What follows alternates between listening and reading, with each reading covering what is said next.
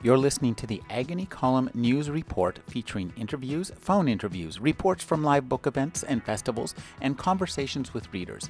You can find additional news, interviews, book reviews, and more five days a week at the Agony Column website at trashotron.com slash agony.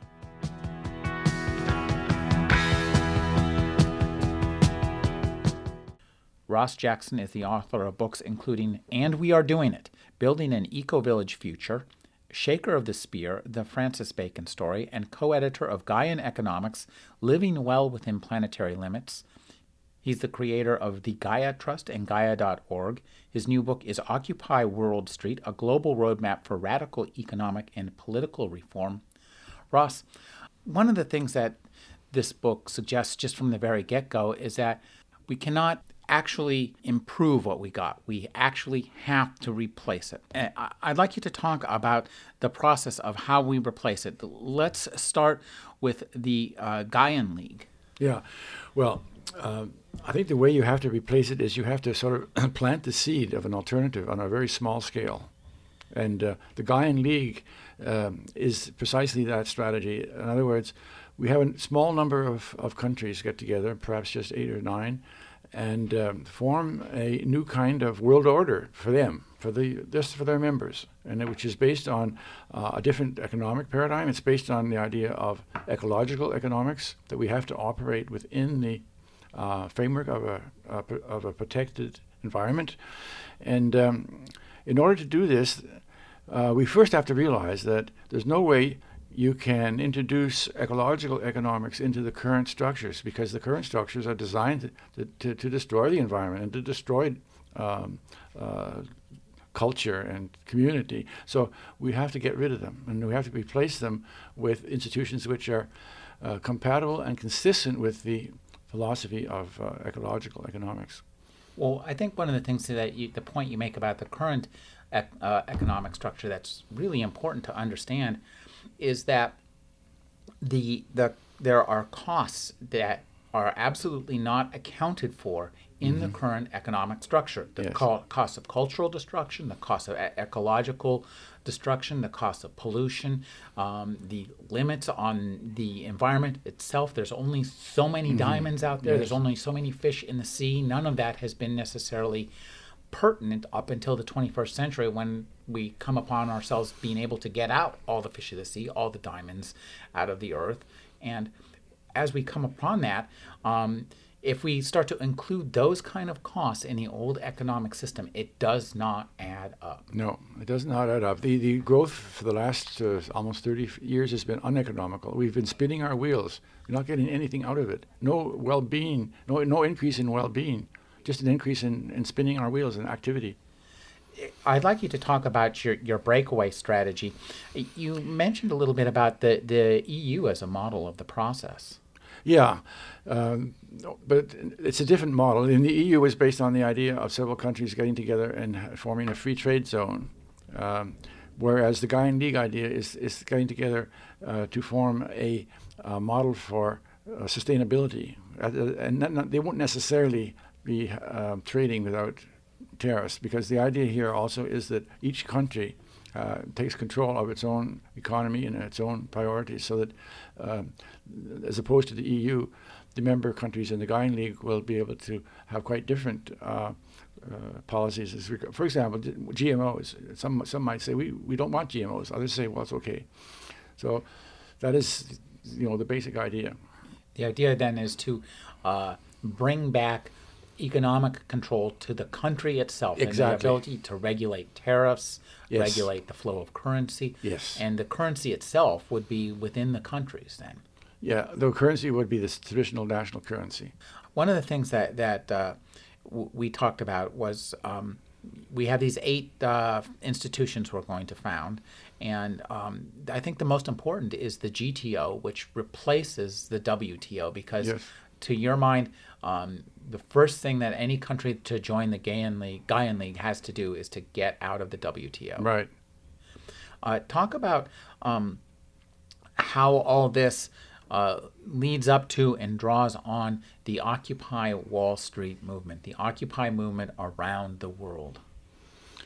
Well, the, um, the relationship, um, I think, is that the the Occupy people have pointed to the uh, problems which have arisen out of this neoliberal economic system. In particular, their focus has been on the inequities that are coming from, from the wealth distribution, which has been, you know, the wealth has been uh, increasing for the top 1%, and, and, it's pretty much been unchanged for the bottom 30% for the last 30 years. That, but, but they have not actually uh, got to the point yet where they have um, any concrete alternative. But so uh, my hope is that if we can form a, sort of a Gaian league, as I'm suggesting in my book, that the Occupy people could start demonstrating in the streets in their countries where they are and, and say to their leaders, why are we not becoming a member? These guys are doing exactly what we claim to be doing. You know, they're standing for sustainability, for human rights, for democracy and freedom. That's our agenda too. Why aren't we a member? And so say we want to have a, a, a referendum on the question of whether we should join. And it's going to be difficult, I think, for the politicians to, to get around that argument. The problem is that the, the, the there has been so much uh, hypocrisy um, in, in, in, many countries where they say one thing and, and do another. And so, at the very minimum, I think this uh, occup- the occupied people can, can focus our attention on, on uh, this uh, discrepancy and get a debate going. So, let's come, let's start it up. Let's, you know, let's get the debate going it's a, a kind of a combination of top-down change uh, in the creation of the Gaian League yeah. and bottom-up change exactly. in the creation of the fomenting the request for that in the Occupy movement. Exactly, and the two working together can accomplish something that neither could do alone. That's that's the the beauty of it. Now, um, as as a guy who's founded a, a series of ARC eco villages, which kind of uh, exist in a slightly parallel reality to what what we're talking about here I'd like you to just talk a little bit about um, the the crosstalk for you as a writer and a creator between these two different uh, you know works of art, I guess, as you as what I uh, what I call them. You mean on the one side the Eco Village movement, and on the other the the uh, Occupy World Street. Oh, Occupy World Street. Well, it's interesting you mentioned that because. Um, Occupy World Street is normally conceived in the public mind as a protest movement. Um, but I was called up here a couple of months ago by a member of the Occupy London group who told me that they had been talking a lot about how they could do something of a more positive nature because nobody wants to be negative all the time, right? And uh, he said they had the idea that, that they could start building eco villages. And that, that's why he contacted me. He said, I know nothing about eco village. Can you help me? And so I was able to point him to a number of uh, resources to start learning about eco villages. And I suggested he visited uh, Findhorn and that sort of thing. But this is an interesting uh, connection because if the occupied po- people can uh, shift into a positive mode, uh, that could make all the difference. And one of the reasons I've been supporting the eco village movement from the beginning was, was, precisely because it was a positive vision. It's something you could do and feel good about instead of just you know demonstrating against something. And, and this is what has given it so much energy. I think that's I think one of the real important parts of the existence actually of this book, Occupy World Street. The book itself is a creation.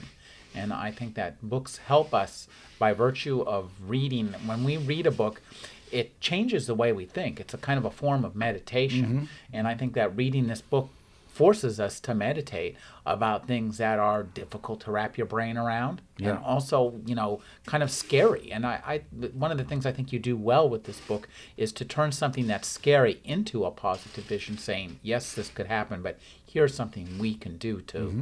beyond it yeah it's it, it, was very difficult for me too to really find a, way of getting my arms around the whole question of uh, what does it mean when we talk about uh, uh, a framework for a, a global uh, economic system. You know, I mean, as I mentioned, I think earlier, it's very easy to make a complicated model uh, of a complicated world. What's difficult is to make a simple model of a complicated world, which which which shows the really essence in what's what's necessary, and that's what I've been trying to do here and identifying some particular institutions that are necessary in order to have a, a, a new, a new more uh, holistic and uh, sustainable kind of economics to work and practice. You spent uh, six years writing this book. Yeah, roughly. And I kept updating it all the time. I'd like you to just talk about, you know, conceiving the book, what your first conception of it was, how you set out to write it, and what kind of research you did to just talk about the creation of this book that itself is intended to inspire creation. Yeah, well, I, think I came relatively at a relative early t- point of time. I came to the uh, intuitive idea that the breakaway strategy um, was the only viable strategy I could imagine that might actually uh, change something because of the, the fact that the existing system is, is like a logjam where everything is fixed and nobody's willing to to look at the common interest. And so that was my starting point. And so um, I went from there backwards to, to, talk about all of these uh, uh, problems that are facing us. But I, so I, I, had the idea of splitting the book into two parts. One is sort of defining the um, uh, the issues and looking at the causes of these issues, and then moving on and the barriers to, to solutions, and then going on to there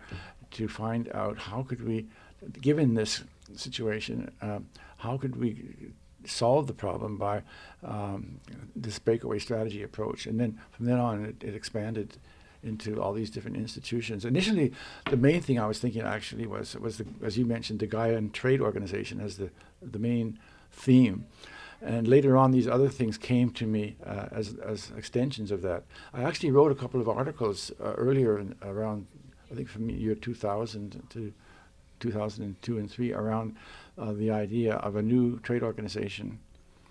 Now, one of the things that I find so interesting about all this is, uh, you know, the website Gaia.org and the Gaia Trust.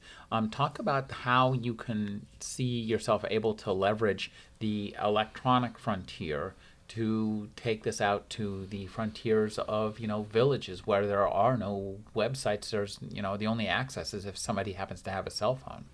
Well, you know, um, most uh, ecovillages today are actually quite uh, uh, modern in terms of communication. You, I don't think you should uh, worry about that. okay. No, we're not. They're, they're not afraid of, of modern technologies by any means. So they're all got. They've all got their cell phones and uh, they have their uh, laptops and so on. but uh, in terms of spreading the, the word through the through the web, um, I expect that will primarily come from a new website which is set up, which is called OccupyWorldStreet.org, and I'm hoping that that could be a focal point for people who would like to. Uh, discuss these issues and add their ideas and perhaps even form local groups around the world that could take it up and discuss locally, and maybe even put some pressure on their local politicians to look at it and consider. Uh, it's too early to say. You know, it depends. All depends on the response. If uh, if that could you know become an, a, a, real movement, it's too early to tell. But I, I hope it, it might go that direction. Do you do you see yourself as setting up uh, meetings with the heads of these countries you suggested to uh, to say you know to go to the the head of Bolivia, Sri Lanka, Costa Rica, Iceland, Norway, and say, My name is Ross Jackson, and I'd like you to join the Gaian League? I don't think it's going to happen quite like that. Uh, what, what I have in mind is, is gradually um, using my international contacts and a lot of the new ones that I'm getting now from the book to find out if there are um, persons who could have uh, who have contacts with some of these key people and could personally put these ideas in front of them um, with the idea of establishing a dialogue with, with other other countries. It needn't necessarily involve me personally, but I would certainly be willing to attend a meeting if that was what uh, was wanted. But I think the real key thing is at some point that a dialogue uh, starts between some of the potential candidate countries, maybe just two, two or three initially, and uh, at some point, I hope a leader will emerge, a leader who has the charisma and the vision to, to step forward and say, this is something we have to do for the sake of our planet. This we have to do this, and we're going to do it, not because we have any personal advantage in it, but because we think it's, it's necessary, and uh, that's that could make all the difference if the right leader appears. Well, you know, uh, you say that you want them to do it because there it has no personal advantage, but it, it really does. I think ultimately, uh, all in our well, best interests. Yes, all of it. But but it's a big difference between doing something which is is clearly uh, an attempt to uh, um, benefit the local region, let's say, or your local members mm-hmm. Uh, at the cost at the cost of others, and that is not the case here. Where they're, they're saying. Um, actually they're sacrificing something initially because they're going to be uh, putting sort of penalties on their own uh, production by limiting the amount of resources they're using and and starting to uh, limit the amount of CO2 emissions. This is they'll have to behave according to these rules themselves. Mm-hmm. So in that sense, that it will be uh, a negative effect in the short run. Do you? But I think the uh, presumably the positive effect will come qu- quickly enough to, uh, uh, I guess, offset the, any negative. I think it will because um, one of the things I'm uh, pushing very hard here is the idea that they have to take back control of their economies, and and, and once you do that, you create a fantastic positive dynamic. You, once you these countries who have been importing their food, for example, eh, once they start to uh, realize that food production locally is the key to development, you know, then they started producing their own textiles and their own housing, and before you know it, their secondary industries are coming up, and before you know it, they're growing again in an, an organic way, and they're not taking on more foreign debt. That's a real key thing too, eh? And so I think you could create a fantastically positive dynamic in some of these countries um, once they get into this idea, and I don't think it'll be uh, conceived as being a sacrifice um, once it starts. I've been speaking with Ross Jackson. His new book is Occupy World Street. Thank you for joining me, Ross. It's been a pleasure.